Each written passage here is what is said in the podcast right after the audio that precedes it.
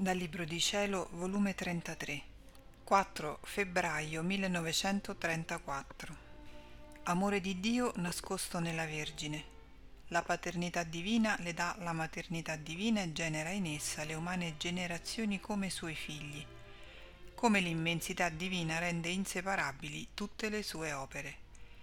Il mio abbandono continua nel volere divino e trovando tutto ciò che è stato fatto in esso, il piccolo atomo dell'anima mia gira e rigira per dare anche un mio piccolo ti amo per tutto ciò che nel giro dell'eternità ha fatto per amore di tutte le creature. Ed il mio amato Gesù mi ha fermata nelle onde d'amore interminabile del concepimento della mia mamma celeste tutto bontà mi ha detto Figlia piccola del mio volere, il tuo ti amo, per quanto piccolo, ferisce il nostro amore, e da quelle ferite che ci fa ci dà occasione di far uscire il nostro amore nascosto e farsi rivelatore dei nostri intimi segreti e di quanto abbiamo amato le creature. Ora tu devi sapere che noi amavamo tutto il genere umano, ma eravamo costretti a tenere nascosto nel nostro essere divino tutta la fuga immensa del nostro amore perché non trovavamo in loro bellezza che rapisse il nostro amore, né amore che ferendoci facesse sboccare il nostro amore per inondarle, per farsi conoscere, per amarle e farsi amare. Anzi, erano tanto immerse nel letargo delle colpe da farci inorridire solo a guardarle. Ma il nostro amore ardeva, le amavamo e volevamo far giungere il nostro amore a tutte. Come fare? Dovevamo usare un grande ritrovato del nostro amore per giungere a ciò ed ecco come.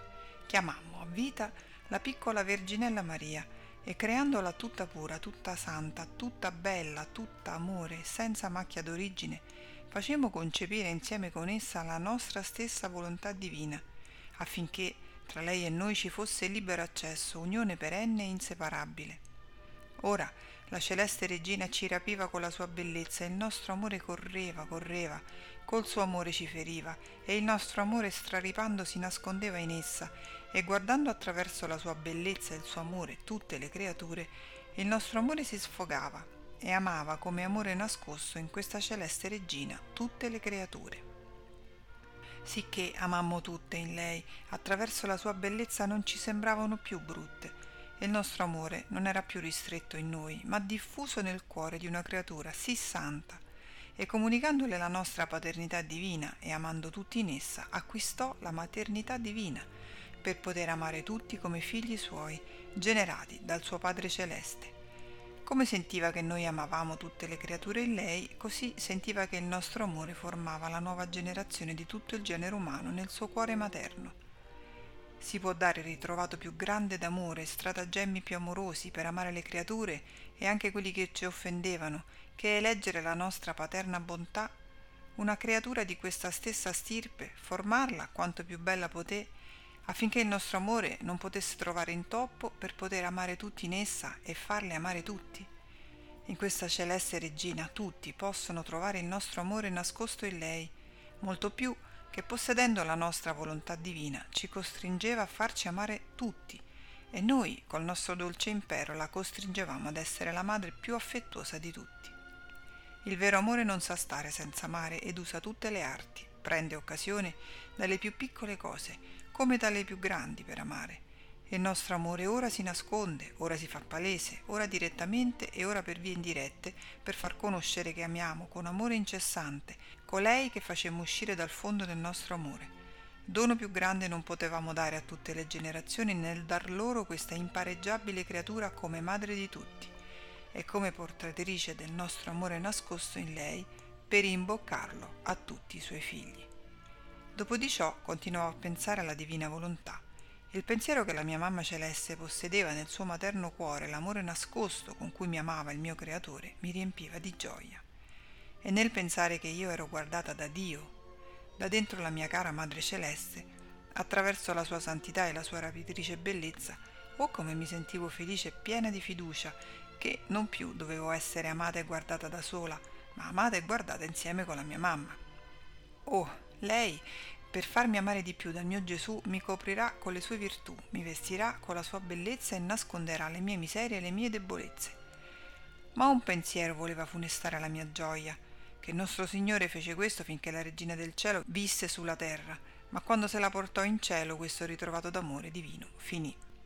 Ed il mio dolce Gesù, ritornando ha soggiunto, Figlia mia benedetta, le nostre opere continuano sempre e sono inseparabili da noi, sicché il nostro amore nascosto continua nella Regina del Cielo e continuerà sempre. Non sarebbe operare da Dio se tutto ciò che facciamo potesse separarsi da noi e non avere vita perenne. Perciò noi amiamo, ci riversiamo sulle creature. Pare che il nostro amore parta da noi, ma no, parte e resta con noi. L'amore che si riversa sulle creature è inseparabile da noi e rende inseparabile colei che ha ricevuto il nostro amore. Sicché tutte le nostre opere, cielo e terra, le creature che escono fuori alla luce del giorno, pare che partano da noi, ma no, sono tutte inseparabili da noi. E questo in virtù della nostra immensità, che involgendo tutto non vi è punto dove non si trovi e rende inseparabile tutto ciò che noi facciamo. Quindi né le nostre opere si possono separare da noi, né noi da esse. Si può dire che formano un solo corpo per noi. E la nostra immensità e potenza è come circolazione del sangue che mantiene la vita a tutto e a tutti. Tutt'al più ci possono essere opere distinte l'una dall'altra, ma separabili mai. Ond'io nel sentire ciò, meravigliandomi, ho detto, Eppure, amor mio, ci sono i reprobi già separati da voi, sono anch'esse opere uscite da voi, come dunque che più non vi appartengono? E Gesù, tu ti sbagli, figlia mia, non mi appartengono per via d'amore, ma per via di giustizia. La mia immensità che li involge ha il suo potere su di loro, e se non mi appartenessero la mia giustizia punitrice non avrebbe che punire, perché come le cose non mi potessero appartenere, all'istante perderebbero la vita. Ma se questa vita esiste, vi è chi la conserva e chi giustamente la punisce.